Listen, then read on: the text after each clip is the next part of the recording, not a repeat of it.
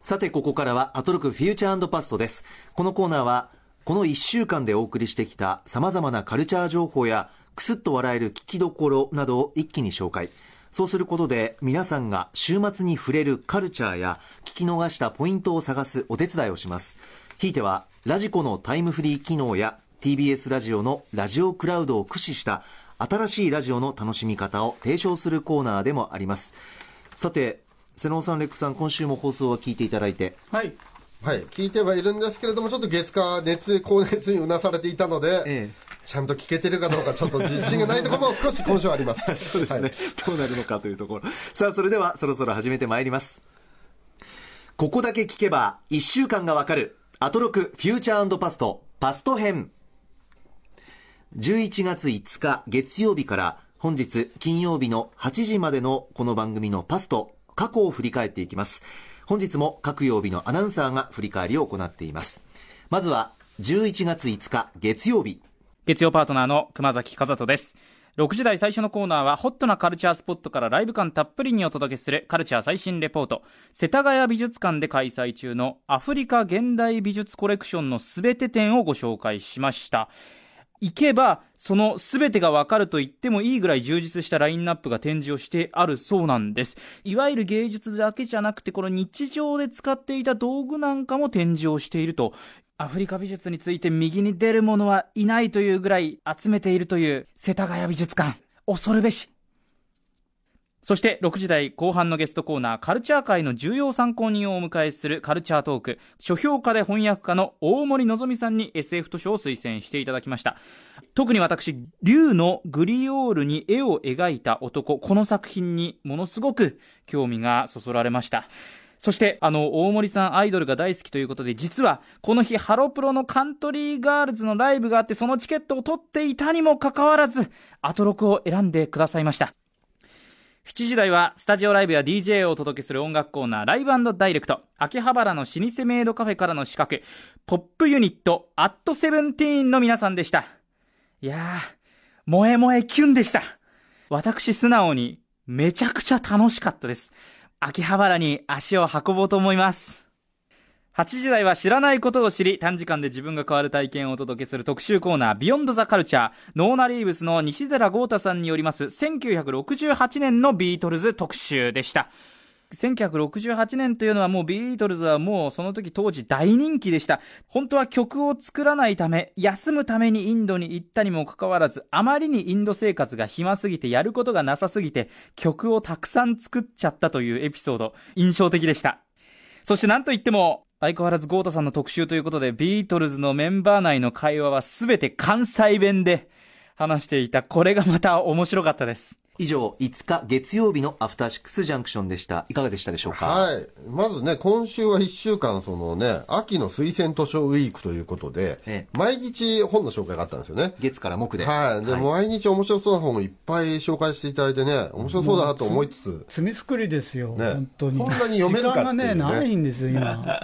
読めるかもあるし、覚えきれねえっていうのもあるしね。ワンコそば状態ですね。あるんですけど情報の。はい。で、まずは、えっ、と、月曜日、大森さんがお勧めいただいた中で、僕ね、中国の最新 SF みたいなやつ面白そうだなと思いましたね。ええええケン・リュウさんという方が、えっと、選んだオムニバスなんですかね、これね。折りたたみ北京現代中国 SF アンソロジーというね、これ面白そうですね。ケン・リュウって名前がまたね、ストリートファイター。ね ぽいですねね。もしくは、北斗の剣の龍剣みたいなね。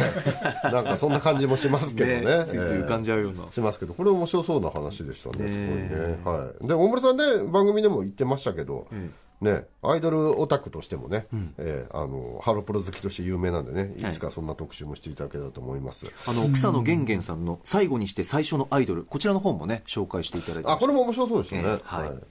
はい、そんでね、えーっと、僕がその熱にうなされてて、えー聞いていて、俺一体何聞いてんのかよくわかんなくなっちゃって、どこまでが現実と幻聴か、もう一番熱がひどい時にやってたのが、このライブダイレクトのですね、7時台、アットセブンティーンさん。のライブ、ライブというか、ライブ、今ね、振り返りでさっき流れた音源は、ライブ部分だから、はい。今日の放送だけ聞いてる人からしたら普通に聞こえるかもしれないんですけど、そうじゃなくてね、ほライブはちょっとしかやってないんですよね。そうですね。前半ほとんどなんか、トトークの攻撃力がすごかったね。いや、すごかったですね。トーク、トークっていうか、なんすか、接客ですか？おもてなし？接客。うん、その、なんかメイドカフェ的なところの接客みたいなのを延々スタジオで繰り広げられていて、そうですもう脳みそ溶けるかと思って。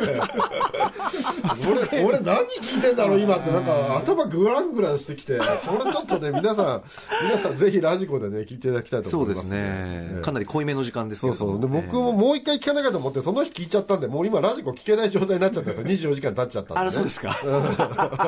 ラジコ、え、ラジコがダメなんだっけ ?24 時間でダメだっけ？あれ、一回再生かけると24時間で、視聴期限切れちゃうんですよ。一回再生したら全部聞き切んなきゃいけないんですよね。で、三宅龍太さん曰く、他のブラウザーで、えっと、ラジコを検索して、そこから入るともう一回聞ける。あ、そうそうそうそうそう。それやそれやればね。はいだからパソコンで聞けば聞けるんですよね。携帯で聞けなくなっちゃってるんでね。はいこちらライブダイレクトのコーナーについてメールあります、はいラジオネームカーモナークフカモナーク伯爵山本さん瀬能さんレックさんこんばんははい、こんばんは。はいこんばんはこんばんは今週月曜日のライブダイレクトでアットセブンティーンの皆さんのおもてなしを受ける熊須ご主人様が最高にノリノリだったことに爆笑しました、えー全力で萌えを注入したミックスジューチュを飲みすぎたのか19時台の終わり際にトイレに行って不在になってしまうところも含めて最高でした 感謝です 何しにトイレにしたか怪しいもんですか？ら。いやいや、どうしなさい。あ、すいません。すいませんね。は い普通にいや、でもトイレですよ、このね、玉古時代から数えて、かつてなかったことが起きてるのは間違いないんで。かつてなかったというと？いいおいくつぐらいだったんですか、セブンティーンなんですか、本当ではは。お若そうでしょあセブンティーンは出られないのか、あの時間。セブンティーンではないということですね永永遠のセブンティーンということあそういうでってことですね。えー。いやでもなんか今までこの番組でなかったテイストを持ち込んだっていうか、俺なんか、トゥナイト2の杉作 J 太郎さんのコーナーかな、これ、みたいな。懐かしいみんな知らない深夜番組で。すね。石川次郎さんの顔とか思い出しながら聞いてましたよ。セクシーなね。石川次郎さんね。深夜番組そして、えっと、20時代ですね、はい。 Beyond the Culture、おなじみ、西寺豪太さんの関西弁で吹き替える洋楽の歴史特集ね、これは面白かったですね、もう安定の面白さで、これ。でまあ、ビートルズっていうね、まあ超大ネタなんですけど、はい。1968年、 White Album に絞ってというね、特集でしたけビートルズでね、はい。最近聞いて、みんなは、ええ。これ、有名な話なのかもしれないんですけど、ええ。俺は最近初めて知って、はい。なるほどなと思ったことがあって、はい。ビートルズってあの、曲のタイトルから歌詞が始まる曲がいっぱいあるって知ってました？ああ、確かにね。えー意識したことなかった。あのねちょっとか数えたの She Loves You とかね、はいはい。はい Can't Buy Me Love、特に初期そうですよね。 Help、Paperback Writer、Lady Madonna、Hey Jude、Something、Yesterday あーこれみんなね、タイトルが最初の言葉なんですよ。確、か歌にの。確かに初期じゃなくても結構そうですね、今思い出すとね。ん。確かに。しかもフェア割と前サビなんだよね。えー意識的なんですかね。意識的に、だから、あの売れる、これ入れいけるっていう確かに、平10度とかでも方程で式が持ってたんじゃないですか？ああ、確かにね。えいや、でも、瀬野内さんなんかビートルズは直撃世代って感じですか？あのね、ビートルズが来日した時は覚えてるんですあ、けど、ドリフターズ来が前座で。ドリフターズが全すごい。然、あの、飛行機から降りてくるじゃないですか。はいはいはい。ビートルズが来たって。え有名でですね。もちょうど俺その時ウルトラマン見てて、ビートルっていうとやっぱりね、ウルトラマンに出てくるジェットビートル戦闘機なんですよ、僕にとっては。はいビートルはもうあるぞと、日本に。はずっと思ってたっていうのは思い出です。い。だいぶジャンルが違いますけどね。しかも、あの、カブトムシっていう意味だってことを、え、車のビートルは当時日本人にあんま親しみなかったんですか？僕はそんな時は、あの、だってまだ幼稚園ですからね。ああ、あ、そうか。幼稚園ぐらいなんですね。車にあんまそんな興味ない。カブ。トムシってことも、その後知りました。なるほどね。はい。山本さんなんかでもビートルズなんて世代じゃないじゃないですか。そうです世代じゃないまあ僕も世代じゃないんだけど。はい、ですからよりこの西寺豪太さんがはい。1968年ということに絞ってくれたのがすごくこう聞きやすかった、入り口としてね。はい。うん。ね、だから、あの割と後半の方なんですよね、ビートルズにとっても。あの、先週のこのフューチャーパストで、ええ。三宅龍太さんが、ええ。あの、おっしゃってたんですけれども、ええあの2001年宇宙の旅の話を熊崎アナがしたじゃないですか、はい。しましで要は過去の名作って言われてるものを、今の若い人がどう思うのかっていうのを聞きたいっておっしゃってて、もう本当にいいことおっしゃるなと思ったんですけど、ええ。あのね、特にこのビートルズなんかもそうだと思うんですけど、各曜日のパートナーの方って、この番組で扱って歌丸さんからしたらスタンダードで、もう名作って言われてるものも、当然触れてないものってたくさんあるじゃないですか。ええ。だからそれに対する、なんかみんなの感想とかっていうのをどんどんどんどんパートナーの方出していくといいのかなって。いう。だってリスナー代表じゃないですか、ある意味。リスナーだって若い方すごいこの番組聞いてらっしゃって、同じ気持ちだと思うんで、その、いや、名作って言われてるみたいだけど、よくわかんなかったっすっていう、それはねあの、俺俺らの年、俺の年なんかになると、こんなもん常識だと。なって、なりがちそのですけどね。常識のラインがね、おあの誤っちゃうことがあるんですよ。そうですよね。みんな知ってんだろう、当然知ってるだろう、いや、知らないです、なんですか、それって。言われるのだっていうことをね、そう知っとかないとそうですね、恥かいちゃうの、うん。だから熊崎さんの2001年、いやー、正直なんかちょっとよくわかんねえな、みたいな感じって、全然いいと思うんですよ、あれで。あれがリスナーの方の気持ちだと思うんで、だからそのために皆さんいらっしゃる部分も多分大きいっていうか、ハシピはそれを期待されてるんじゃないかっていう気もしますけどね。歌間さんと若い方が組んでる理由って、置き去りになっちゃうじゃないですか。タマフルの頃って土曜の深夜にやってるから、もう知ってる前提でやってたけど、やっぱこの時間にやる意味ってそれなんじゃないかなと思いますね。熊崎。はい。うない日々。はい。うがき聞いてるか？OK だって。上から、もう急一応先輩すみません。強めに。さて続いては11月6日火曜日です。予防注射を打ってインフルエンザ菌を左腕に宿した歌丸さんとお送りしたのは、雨の日は気圧が低くて頭が痛い、火曜パートナーの宇垣美里です。週末に参加した劇団メス猫さんのイベントについて少しお話ししました。皆さんは何のために、誰のために装いますか？私は自分のため。6時台前半のカルチャー最新レポート。京橋の国立映画アーカイブで開催されている企画展、生誕100年映画美術監督、木村武夫をご紹介いただきました。美術監督さんに注目したことってすいません。私今までなかったので気になりました。そして6時台後半のゲストコーナーカルチャートークは声優でエッセイストの池澤春菜さんにおすすめの小説を紹介してもらいました。さすが1年間に300冊以上本を読まれるだけあっておすすめの一言が美しすぎるオブジェクタムを表した端正な白チューム、美しいめまいという言葉。うっとりしてしまいます。また、ハローワールドを読んで、作家の藤井太陽さんは人を信じてるってお話をしていて、余計に読んでみたくなりました。本もですけど、もっと池澤春菜さんの言葉が知りたい、聞きたいなーって、そういう風に感じました。続いてはこちら。7時台の音楽コーナーライブダイレクトはガールズバンドサイレントサイレンのスタジオライブでした。8時台の特集コーナービヨンドザカルチャーはスクリプトドクターって何するの？改めて知りたい脚本の医者さんのこと特集。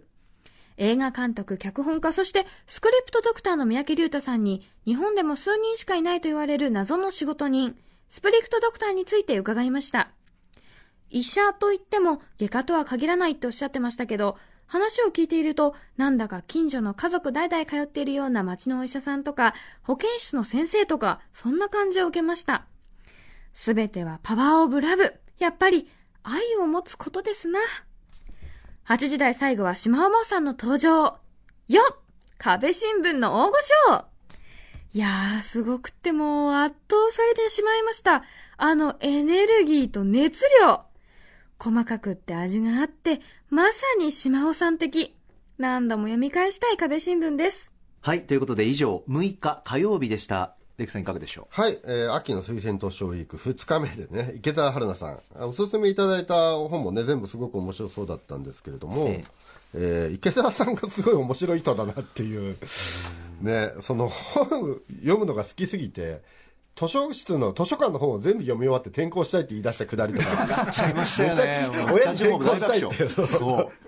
親親御さんに読み切ったから転校したんだ。でも親はなんかね、心配しちゃって、いじめでもあってんのかなって心配されたっていう。そういうことでしたよね。すげえなと思って、世の中面白い人がいるんだと思って、これ面白いんでぜひ聞いただきたいなと思いますけど。はい。あれ、これメールあるんでしたっけ？こちらメールはありますね、はい。い、ただいております。えー、晩作月田さん。はいえー高木さん、コンバット RECさん、せのちんさん、こんばんは。はい。はいこんばんは。今週のアトロクで一番私の印象に残ったのは、池澤春菜さんの推薦図書コーナーでした。年間300冊読んでいるだけあって、言葉のチョイスが素晴らしかったです。池澤春菜さん、えー自体声優さんなので、お声が素晴らしいことはもちろんなのですが、SF 小説の紹介なので、複雑な単語が出てくるときは、わざとゆっくりかつ丁寧に発してくれたので、ものすごく聞きやすかったです。本を読まずに、池澤春菜さんの推薦を聞き続けたいくらいですね、というような。はい、いや本当面白かったですおっしゃる通り。鋭い年間ところ300聞いてます冊はでもねね。大人になってから年間300冊読むって大変ですけどね。それは無理です。読むスピード速いんですかね。だって1日1冊ぐらい読むってことでしょ。そうですね。あとなんか同時に2行とか、なんかもうスイッチ入ったら、ぐわーなんかそんなこと、ななんか読み方が独特な。やっぱそういうスキルが身につくんですねおっしゃってましたよ。やっぱはい。ブロックで読むっていうあブロックか。ねなんかもうあまあ、パパッと見た速読映像をに近い覚えちゃうみたいーな。あー、そうですね。図像として入ってくくるんだっておっしゃってました。デジカメみたいな記憶力なんだねすごい。すような感じでなんか PDF の読み取り機能みたいな感じだよね。本当ですよね。画像として一回捉えたものを後から読み込んでいくっていうね。るのっていうね。はい。はい。で、えービヨンド・ザ・カルチャー、はい。20時代ですね、えー三宅監督のスクリプスクリプトドクターについて、改めて、ね、昔タマフルで、えかなり初期の頃ですか、これって。そうですね。もともとやったのって。2008年ぐらいとかですかねそのぐらいかも。ね、で、もう10年経っちゃったんで、もう一度改めてという。まあやっぱり相変わらず上手だよねねお上手ですよね。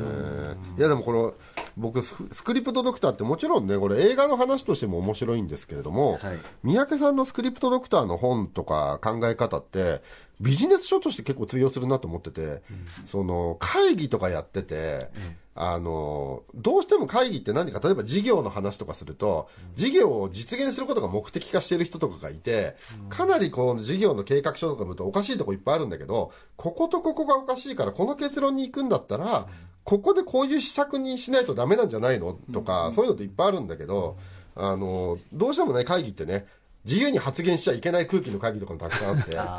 三宅さんがだからまず会議は自由に発言できなきゃいけないとかっておっしゃってるのもそうだし普通にねなんかお仕事している人みんな読んだ方がいいんじゃないかなと思います三宅さんの本ってね。確かにね。広い意味で通じる部分がそうですね。たくさんある特にね。うん最近ねお俺自身がね、はい。番組ドクターみたいなことを頼まれることが多くて、はい。だから始まる時には呼ばれないで、始まった後に呼ばれるってことが多いんですよ。もうスクリプトドクターの仕事。はい、だから、なんか気持ちがよくわかるのは、こんなになるまでにちょっと呼んでくれればなっていうのがね、あるんですよ。あの、はしご落ちて気絶したんだけど、先生頼むって言った。ら落ちる前に来てくれればねっていうのと、大体病気ってそれじゃないですか。ドクターの仕事大体そうですけどね。その気持ちがね、分かりましたね。なんでこんなになるまでほっといたんだみたいな。そうそうそう。ひどくなる前に来いっていう感じ。まあねでも大体お医者さん頼るのってひどくなってからっていうところありますけどね、まあ、し歯医者もね、痛くなってから行きますからね。そうでも偉い人ほど読んだ方がいいですよねねぜひ皆さん意味のないことは喋るなって会議で言っちゃ絶対ダメっていうか、雑談の中からアイデアひらめくってもう科学的に証明されてるんですよね。会議ってだからできるだけ雑談しないといけないんですよ本当はね。そういうのを認めないね偉い人ってたくさんいますからね 世の中にね。すごい。誰か頭浮かんで、ね。ないじゃん浮かんでないですよ。そういう会議ってたくさん世の中にあるじゃないですかってことですよ。そういうのたくさんあるじゃないですか。具体的にはないです。ね社会的にそう世間でね。社会的に。でもそっちの方が多いと思いますよ、社会ねで、え、皆さんもラジコタイムフリー TBS ラジオラジオクラウドで聞いてみてくださいさて続きまして11月7日水曜日です水曜パートナーの日比真央子アナウンサーが遅い夏休みということで、11月7日水曜日は私、うないりさがパートナーを務めました。ね、日比ちゃん。日々ポン in vacation え、どこ行ってんの？日々ポン in 内緒 vacation か。じゃあ来週のお楽しみにします。ということで、6時台前半のカルチャー最新レポートでは、フリーペーパー縄文人の編集長、望月明秀さんに、11日日曜日まで新宿のビームスジャパン4階で開催中の縄文文化の展示会、縦穴展をご紹介していただきました。そして6時台後半のカルチャートークには1週間投資企画アトロク秋の推薦図書ウィークラッパープロデューサーのパンピーさんにおすすめのアメリカンコミックアメコミを紹介していただきました、えー私が気になった作品がグラント・モリソンさんが描いたオールスタースーパーマンという作品でこれはえー死ぬ、えーちょっと待ってください。ごめんなさい。資料、資料を出演した。資料を出演した。あ、これは来たあったこちらは死が近づいたスーパーマンが死ぬまでに行った12の偉業を描いているということなんですけども、私もとにかくラストが気になってしまいまして、最後のページ見ましたスーパーマンがどうなるのかを。衝撃のラストでした。皆さんもぜひ目を通してみてはいかがでしょうか。私も見たかったアマゾンで買ってさあ、続いてはこちら。7時台のライブダイレクトは、 DA PUMP の USA をはじめ、数々の楽曲を山下達郎さん風に歌い、話題のシティポップ芸人、ポセイドン石川さんのスタジオライブでした。とにかく本当に面白くてですね、スタジオでみんなで笑いながら、あの、聞かせていただいたんですけれども、まあ、USA はもちろん、さくらんぼだったり、あんた方どこさだったり、いろんなカバーをしていたんですが、私は実は一番オリジナル曲に心打たれました。シャチに目をつけられてというタイトルで、まあ、歌詞自体はとても面白い歌詞なんですけれども、その歌い方というかリズムが本当に山下達郎さんで、これはね、感動します。山下達郎さんのオリジナル曲だと思ってしまいます。ぜひ、タイムタイムフリーじゃない。ぜひ、タイムフリー機能で聴いてください。編集お願いします。さあ、そして8時台の特集コーナー、ビヨンドザカルチャーは、エアガンシューティング競技者で YouTuber のマック酒井さんに、エアガンの楽しみ方、エアガン競技の魅力を伺いました。やっぱりゲームで撃つのも大好きですから、実際に撃つのも本当に大好き、楽しいっていうことを今日実感しました。歌丸さんに、リーサルウェポンいただいてますので、これ家で撃ちたいと思います。夜、お仕事終わって、お家に帰ったら、夜な夜なパンパンと的を狙って撃ちたいと思います。女スナイパーやっぱ目指します。ということで、来週14日水曜日は、日比真央子アナウンサーが帰ってきます。I'll be back. おかえりはい以上7日水曜日のアフターシックスジャンクション。そうか、2夜連続だから、I'll be back で締めたんはい、ですね、バックねこれ。はい。えー、背のちね、偉い、偉いって感じですか？偉い ですね。もう可愛らしいですね。あららららら、喜ぶと思います。さて、メールいただいております。はいラジオネーム、時すでにお寿司さんから。山本さん、レックさん、瀬能さん、こんばんは。はいこんばんはこんばんは水曜のライブダイレクトは、シティポップ芸人のポセイドン石川さんが、どんな歌でも山下達郎さん化して歌っていたのが面白かったです。童謡などの曲のアレンジの仕方も、石川さんのオリジナル曲も、妙にクオリティが高く、山下達郎さんが本当に歌いそうな曲に聞こえましたね。もし山下達郎さんご本人にも聞いてもらったら どんなリアクションをするんだろうと思わず想像してしまいました。ご本人はどう？なんですかね。ご、ご存知なんですかね、山下達郎さんは、ね。そこですよいねや、知ってるんじゃないですか？知ってるんですか。ラジオ好きでしょ、あの方も。あそうでいらっしゃるんですね、え、AM も好きなんですか？いや、そそれは別に、お好きなんですかうねん、そんなに。でもなんか僕、部分部分、時々、あれ、田島隆夫さんかなっていう思うシーン結構ありましたけどね。ちょっと田島さんっぽい感じもありますよね。皆さんいかがでしたでしょうか？ね、やっぱりね、でもね。ねさあそしてレックさん、はい、そして3日目のね、えー秋の推薦図書ウィーク、6時台、6時半ですかね、はい。えーパンピーさんのおすすめアメコミ特集、これ面白かったですね。全部面白そうだったな。最初のマーベルズってやつが、えーっと、これは写真家の話でしたっけね？これ面白そうでしたね。はいあの、キャプテンアメリカの頃からずっと写真を撮ってきた人の話でしたっけ？ショープロブックス、はい。えーマーベルズというね本ですね。で、次のやつは、あの、ね、それこそパンピーが、パンピーがヒーローを殺す話みたいな、復讐する話って、これ面白かったですね。ねねザ・ボーイズですか。ねザ・ボーイズ、ガース・エニス。ね、で、最後のね、オールスタースーパーマンっていうのも、これ面白かったですね。あの、ガン宣告されて余命いくばくもないスーパーマンがどう生きるかって話っていう、はい。面白かったですね。全部面白そうでしたね、これ。そうだからどんどんねあの読みたいものというかね情報が、ね、こんなに読めんのかっていうね。厳選していただきたいまあ、と思います、この中から好きなやつをよ読んでってことだと思います、ね。はい。週末にぜひ。はい。はい。そして、えーはい。20時台のエアガンシューティング特集ね。うん楽しそうだったな。これ面白そうだったんですけど、番組の中でなんか気になる情報が、断片的にしか出てこないんで、ここでしっかり聞いておきたいんですけど、はは。あの、構成作家古川光さんが、はい隣にいます。はい、あの、スティール、スティールやってたんですか？このスティール？えっ、とあ番組ご作家古川ですけども、ああはい、いなんか、エアガンの猛者なんですか？古川さん。僕が中学生の頃に、はい。あのエアガンシューティングっていうのをまさにや趣味でやっていて、で当時大会がいくつかあったのでそれに出てて、はい。たまたまその多分その後ね回数開かれてない全日本エアソフトガンシューティング射撃大会っていうのがあって、はい。それにエントリーして、はい。でジュニア部門っていうのに行ったら、そこで3位になったことがある。へただ多分そんなに人数もいなかったとは思うんですけど、ええ。まあ、まだね、人口が。そ。うそうそうえ。そう、ねえ、な、なんか、一回行きましたね、六本木に、うちに。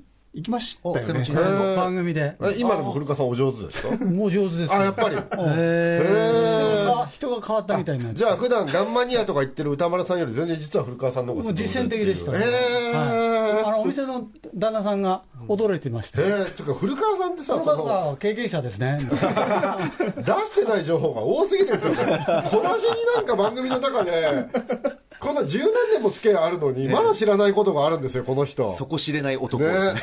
そんなにすごい人だった、エアガン界のすごい人だったって知らなかったよっていうそのす話っ。かり僕離れちゃったので、だから、あマックさんがそれこそあ今やられてた YouTube での活動とかは全然最近知ったことなので、へーであマックさんすごいなと思って。でやってた身からすると、ええ。マックさんがエアガンで頂点を極めた後にアメリカに行ってチャンピオンになるっていうのがいかにすごいことかっていう話なんですよね。だってやっぱとはいえエアガンと実銃は全く違うものですからなのに日本実銃でってことですもんね。実銃で大会で、あのマックさんがアメリカでアメリカの人たちは日常的に毎日実銃っていうような人たちの間で日本人の人がチャンピオンになるってこれは結構本当にとんでもなくまず反動が違いますよね、だってね。全く違います。あの打つまでは一緒っていう話してましたよね。そうなんですよね。あ結構変わらずにただ打った時が、ね、火薬が入ってるからね。ハンドガンの方が怖いっていうよ。マシンガンっていうか、あの、ライフルよりも。怖いっていうのは。銃自体が軽いから、はいはい。バーンってくるんだって。ああ、手にね。はいうんはいはい。はい。ライフルは、ライフルが重いから、撃っても逆に大丈夫。実銃の世界だと逆にその反動とか火薬の怖さを知ってる人たちが多いから、なんか変な癖がつく人もアメリカ多いんですって、要はおおあの怖くなって下に撃っちゃうような人が多い中、自分はそういう恐怖心がないから、そういうところでは癖エアがガンで慣れてるから、はい。変な癖がついてないんだ。ないからっていうのはご本人おっしゃってて、それもすげえ話だなと思いましたけどね。だ。これ番組の公式インスタグラムにねあの実際にあのこの放送中に打っている姿とかもはい動画で載っているんで。あ、出てました？はい。早すぎて、本当にこのスピードで撃ってんのかなと思ったんですけど、あ、じゃあ動画で確認できるんですね。できますね。あよりすごいと思います。はい。皆さんラジコタイムフリー TBS ラジオクラウドでチェックしてください。さてここで電車の情報をお伝えします人身事故のため一部区間で運転を見合わせていた小田急小田原線は全線で運転を再開し遅れが出ています。小田急小田原線全線で運転を再開し遅れが出ています。以上電車の情報をお伝えしました、えーこちら関東の電車情報でした。さて続きましては11月8日木曜日です。木曜パートナー、リーサルーナポンことうないりさです。実りの秋となりました。好きな果物はシャインマスカットです。この前、ふるさと納税で頼んで、届いて一人で3房食べました。美味しかったです。さあ、6時台前半のカルチャー最新レポートは、上野の森美術館で開催中のフェルメール展をご紹介しました。なんと、フェルメールの作品が、8点も来日するということで、超贅沢な展覧会なんですが、現在上野ではムンク展、そしてルーベンス展も開催されているので、とにかく上野が熱い美術の秋です。いや、芸術の秋か。芸術の秋です。さあ、6時台後半のカルチャートークは人気ブロガーの伊藤壮さんにおすすめの海外文学を教えていただきました。今回2冊紹介していただきましたが、まず1冊目、トム・ハンクスの変わったタイプという短編集。これは本当に、まあ、トム・ハンクスが書いたってだけで興味がありますが、話自体も面白そうだったので読んでみたいと思います。そしてもう一つの両方になるという作品。こちらも、もう本当にびっくりの作りになってるんです。何がびっくりしたかというのは、秘密にさせていただきますので、ぜひタイムフリーなので聞いてください。続いてはこちら。7時台のライブダイレクトは、M フロータク高橋さんの DJ ミックスでした。いやー、タクさんのね、DJ プレイずっと見てしまったんですが、もう本当にテクニシャンなさばき。かっこよかったかっこよかったかっこよかったかっこよかった !8 時台のビヨンドザカルチャーは、ロックスターゲームス最新作、レッドデッドリデンプション2の映画的演出を徹底的にしゃぶり尽くそう特集でした。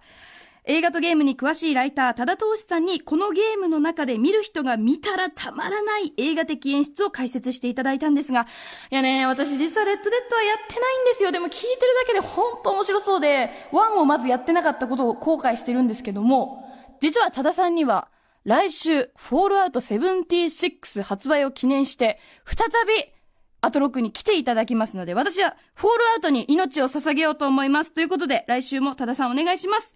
それでは、スタジオにお返しします。木曜日でした。以上8日木曜日でした。瀬野ちんさんがねうないのコメント結構楽しんでらっし。ファンになっちゃうな。どのあたりを？ゲームしてるところを見てみたいですよ。もう天真爛漫さんにやられてるんじゃないですかね、こなのね。るほどなるほど、ね。ゲームしてるとこ写真であの雑誌でね撮りましたよね。いや動いてるところが見たい。あ、オタだよ、オタ。ファンが増えました。えー喜ぶと思います。ありがとうございます。さてレックさん。はい、えっ、と、4日目ですね。秋の推薦図書ウィーク4日目ということで。僕はあのトム・ハンクスの本を買ってしまいました。早い。はい。早い。面白そうでしたよね。俺も俺もやっぱこれ読みたいなと思いました。わかります。面白そうでしたよね。あんだけ褒められたらね。しかもトム・ハンクストム・書いてるんハンクスだって思うと、ね、時代が好きだから、ね。はしかもなんかね、結構意外な、意外な感じっていうかい、ね。ベストセラーになってましたよあ、もうそうだ。アマゾンで、えはい。ーこれ読んでみたいなと僕も思いました。ねえっとトム・ハンクス小川隆義役、えー変わったタイプでこちら新潮社クレストブックス2400円で出ています。短編集なんですよね。そうらしいですね。いろんな物語がね説明ありましたね。ね。放送でも、うん。そしてもう一個紹介してるのもね、ねこれも新潮社クレストブックス。トリッキーなね、本ですね。ね、っておっしゃってましたね。えーアリ・スミス、えー木原善彦訳両方になると。ね、いやでもどれ読もうかな今週って感じですよね。こんなにおすすめされてねたくさんね。いやーそうですね。瀬内先生はじゃあトム・ハンクスを選んだってことですねそうですね。今週になってからね。はい。ね俺どれかな。その前にでも読む本がいっぱいあるんでまあ確かにね。ね俺まだ低み読み終わってないからね。首はまあゆじゅゆっくり。ちはやふるトイトイレ本かなんかにすればいいんじゃないですか。見ましたもう最高でした。最高でした。もうあのね千早がたすき渡すシーン。結びの。今更。今更かって話ですけどそれぞれ自由ですからええあのね、千早が太一にたすき渡しんで泣いてしまいましたもん。温度が高いからね、さんはね。はい皆さんいろんな本選んでみてください。さて続きましてメールいただいております。まずはご紹介します。ラジオネームオカラハールさんから木曜日のレッド・デッド・リデンプション2特集とても面白かったです、ゲームの内容だけではなくて演出方法や自分なりの楽しみ方などゲームの魅力を全て聞けたようでした。この特集を聞いたことで本作の購入を決意いたしましたといおう来週のフォールアウトの特集も楽しみにしておりますというはい。いや、これ本当ね、多田さんの特集面白かったですね。いや、僕もだからゲームね、いろいろ諸事情でやらなくなって数年経つんですけど。ご家庭の事情というかね、はい、まあね、いろいろあって。ゲームやりすぎるとね気遣い、お父さんが気遣い、気遣い。気遣い 気遣い。忖度ええ。家族への気遣いとして、ちょっとね、自らにゲーム禁止を課しているんですけどね。いや、すげえ面白そうじゃないですか。面白そうだったな。そうですね。ねえ。え、Xbox のやつって、あれ Windows だったらできるんですかね？どうなんだろう？XBOX 専用の X 今だったら XBOX One という。ワンが必要なの。必要です。なんか XBOX のゲームである程度 Windows でできるやつあるじゃないですか。はいはいはい。ああいうのじゃないんですよああいうね、これはのじゃないん。ですよ。あじゃあやっぱハードはいるんですね。ハードの買い戻しが必要なんだ。あ買い戻しってなんで買い戻し。そうなんですよ。僕はねでもねあのレッドデッドもいいんですけど、はい。途中で多田さんが言ってたあの対馬現行の、はいはいはいはい。もうすぐ出るんですけど、あれはやってみたいです。ね、今現行の。現行ファンなんですよ僕。あ、じゃああの漫画のアンゴルモアとかめっちゃ面白いですよね。現行あの鎌と戦う倉武ね士話。が好きになりますよ、はいはいはいはい。あの戦い方が。笑っちゃうのはね夜な夜中にモンゴルの船に忍び寄ってって、攻撃するんですけど、はいうんこまくっていう、はいはいはい。あと、腐った動物とかね。で、疫病を流行らせるんですよね。もうげんなりしてやる気なくなるっていうのが面白いですよね。やる気なくなっちゃなくてみんな病気で死んでいくんですよ。えぐいんですよ。えぐいそう。生物兵器も使っいてるんですでもね対馬でやったことはモンゴルの人たちがね、モンゴル軍がやったことはひどかったらしいですからね、あそうなんですね。対馬ではいまだにこう言われてますよ、あんな恐ろしいことはないって。あの宇宙戦争みたいだったと思いますよ当宇時の人。はい。わけも分からずあのあ無敵の宇宙人がやってきたみたいな。でそれをねあのバイキンで殺すとこもそうです。全て宇宙戦争。そうですそうです。宇宙戦争です。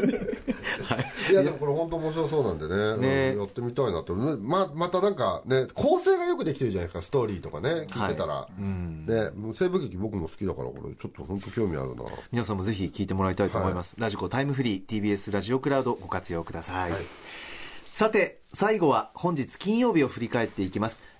11月9日金曜日です。えーパートナーは私 TBS 山本貴明です。カルチャー最新レポート。今日は池袋の新聞芸座で開催される2018年の森田義満。森田義満全作品上映ライムスター歌丸語り下ろしで明日と明後日の上映作品を歌丸さんが解説。6時台後半は歌丸さんの映画評論コーナームービーウォッチメン。今夜扱ったのは高校生たちが不可解なカンニングミッション失礼不可能なカンニングミッションに挑む話題のタイ映画バッドジーニアス危険な天才たちでした。続いてはこちらです。7時台のライブダイレクトは今夜はシンガーソングライター折坂悠太さんのスタジオライブ。そして現在は映像コレクター、ビデオ考古学者のコンバット RECさんと、ベテラン放送作家の番組アドバイザー、せのちんさんこと、妹尾匡夫さんを招いて、今週のアフターシックスジャンクション振り返り企画をお届け中です。以上、9日金曜日のアフターシックスジャンクションでした。さて、今日はいかがでしたか？はい、カルチャー最新レポートね、森田義満作品。これで毎日、毎週ね、各作品1時間ぐらいは喋ってるんですよね、歌丸さんがね。ねそうなんですこよれ、本当ここでしかね、聞けないんで、ぜひ皆さん行ってほしいですね。ねそして行けなかった人のために後日ね、書籍化とかしていただけるとね、すごい嬉しいなと思いますよ。だって、労力的には、ね、ウォッチメンと同じ労力をこのイベントに 全作品に対して割いてるってとんでもないことですよね。しかもだから土日で、えっと、土曜日一作品、日曜日一作品ではないですからね。ね。だって、二つそうそうそう。ますものすごい体力今使ってるはずですよね、それについて一時間これね。でもまあ、はい森田義満大好きだからねね。そうですね思い入れがね。はい喋れることがもう幸せなんじゃないですか？まあね、とはいえでもね、まあとんでもないですよね、多分その、資料まあね当たったりとか、ね嫌いになるかもしれないね。いやいや、それはないでしょ。そそれが動機にはならないと思いますけど。じゃあもう、このイベントが終わる頃にはだいぶ嫌いになってる そんなことはないと思いますけど。ねえこれはた話していただいて、その後ムービーウォッチメンですからね。あ面白かったですね、ムービーウォッチメンも。そうそうそう。バッドジーニアス。これ面白そうですね。私まだ見られてないんですねよね。今週加藤るみさんもおすすめされてましたけど、なんか今日聞いてたらね、サスペンス映画っぽいんですね。俺てっきりなんかカンニングの映画だっていうから、安室ちゃんのやつとかああいうのかと思ってたんですけどね。ドキドキするって言ってたね、言っねて。ましたね。ああいうなんか学園の割とね、ココミカルな、そういうやつなのかなと思ったら違うんですよね、これ。面白そうですね。確実に見ようと思いまししたかもタイ映画ってそんなに見たことないですもんね。あまり馴染みはそこまでない。マッハってそうだっけ？マッハタイマッハそうです。んあと、ね、あれしか見たことないな僕ら、あボンクラだと、チャイヨーっていう映画会社があるんですけど、チャイヨーの作った映画は結構見たりしてますけど、特撮とかね、いっぱい作って、ウルトラマンとかね、作ってたところで、まあ裁判で揉めたりしてますけど、今ね。で今、国外逃亡してるんですけど、社長がね。すごい状況じゃないですか裁判で負けて今、中国に逃げてるっていう話 いろんなことがさて、本日振り返りで紹介した各コーナー、ラジコタイムフリー機能や TBS ラジオのラジオクラウドでもお楽しみいただけます。以上、ここまでパスト編でした。この後は来週1週間の予定、フューチャー編です。さあ、ここから来週1週間のアフターシックスジャンクションの予定お知らせします。レックさん、瀬野さん、よろしくお願いします。はいはいまずは11月12日月曜日です。6時台のカルチャートーク、ゲストは雑誌スマートの元編集長、佐藤誠二郎さん。7時台のライブコーナーは、トロピカルビッグバンド、タオヤメオルケスタと、シンガー中野彩さんが登場。